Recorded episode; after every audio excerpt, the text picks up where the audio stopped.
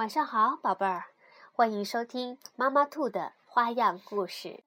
今天我要给宝贝们讲一个南瓜汤的故事，是由英国的海伦·库珀文图，翻译柯建华，由明天出版社出版。南瓜汤。树林里有一间古老的小白屋，园子里种了很多南瓜。那里有闻起来好香的汤。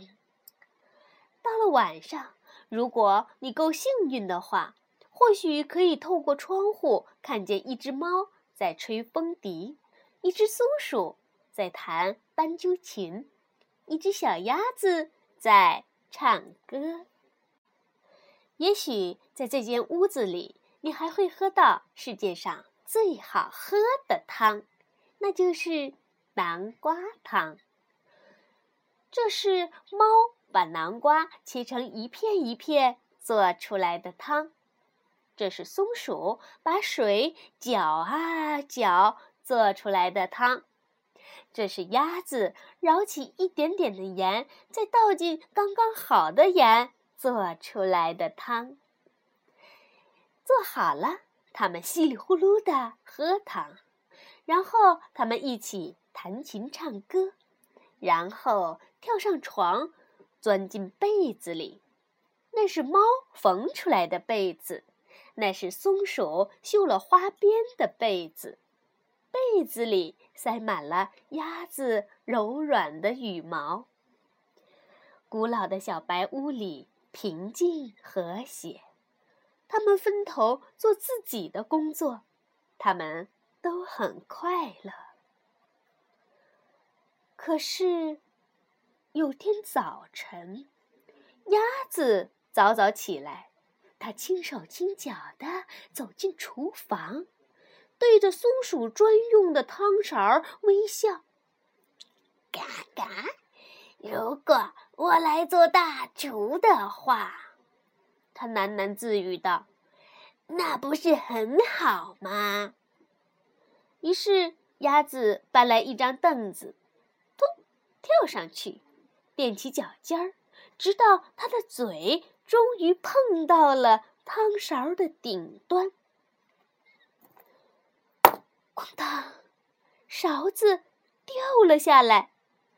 然后鸭子快快走回卧室，高举着汤勺说：“嘎嘎，今天轮到我来搅汤。”松鼠马上尖叫起来。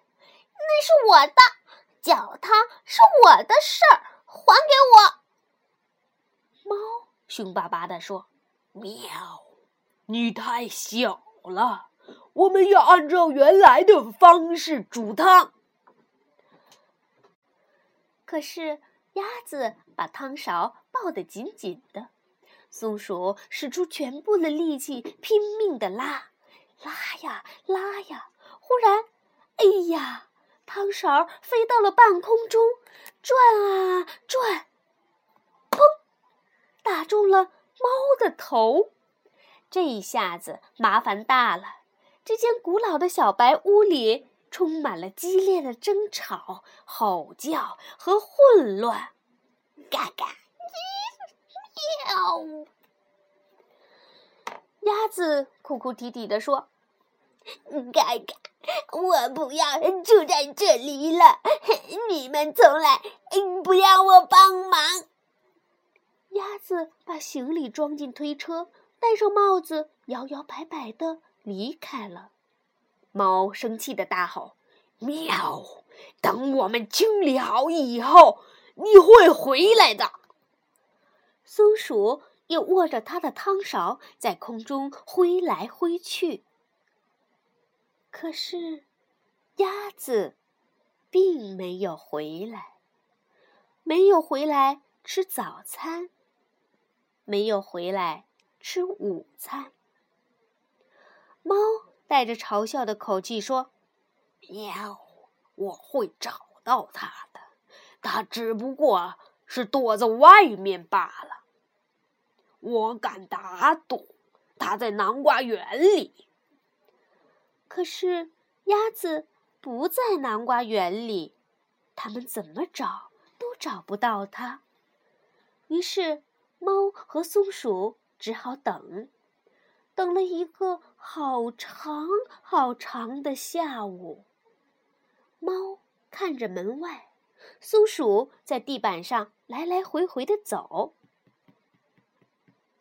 他们咕哝着：“等那只鸭子回来，一定会跟我们道歉的。”可是，鸭子并没有回来，甚至没有回来喝汤。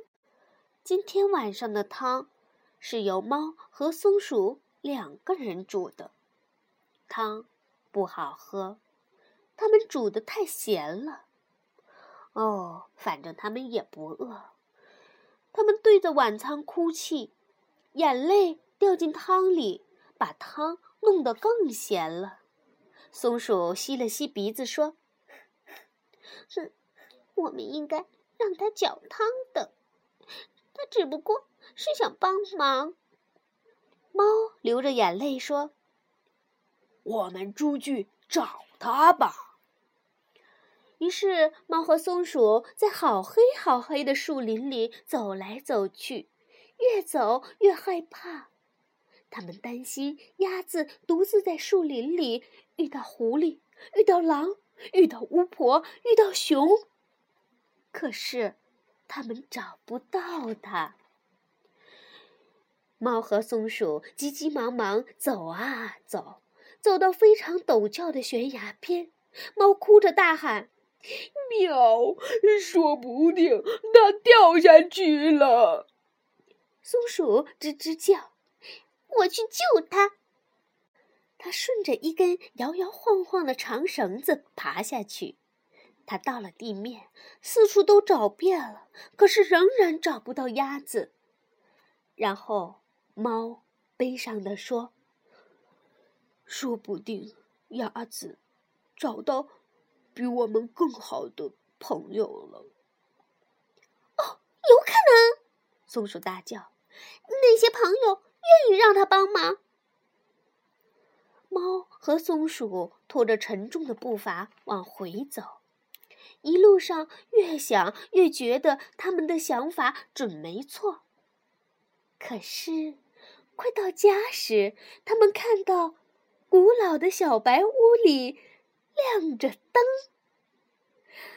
是鸭子。他们一边尖叫一边冲进门。鸭子看到他们，好高兴。鸭子说：“它好饿。”虽然已经很晚了，但是他们还是决定一起做做一些南瓜汤。鸭子这次开始搅汤。它搅汤的时候啊，猫和松鼠一句话也没说。即使鸭子搅得太快，把汤溅到了锅子外面；即使锅子烧起来了，猫和松鼠还是没说话。然后鸭子告诉松鼠要放多少盐，盐由松鼠来放。结果呀，这一锅汤还是你喝过的世界上。最好喝的汤。就这样，古老的小白屋又恢复了平静和谐。直到鸭子说：“嘎嘎，我现在想要吹风笛。”小白屋里又开始上演抢风笛大战。好了，宝贝儿，南瓜汤讲完了，现在。让我们说晚安吧，晚安，宝贝儿。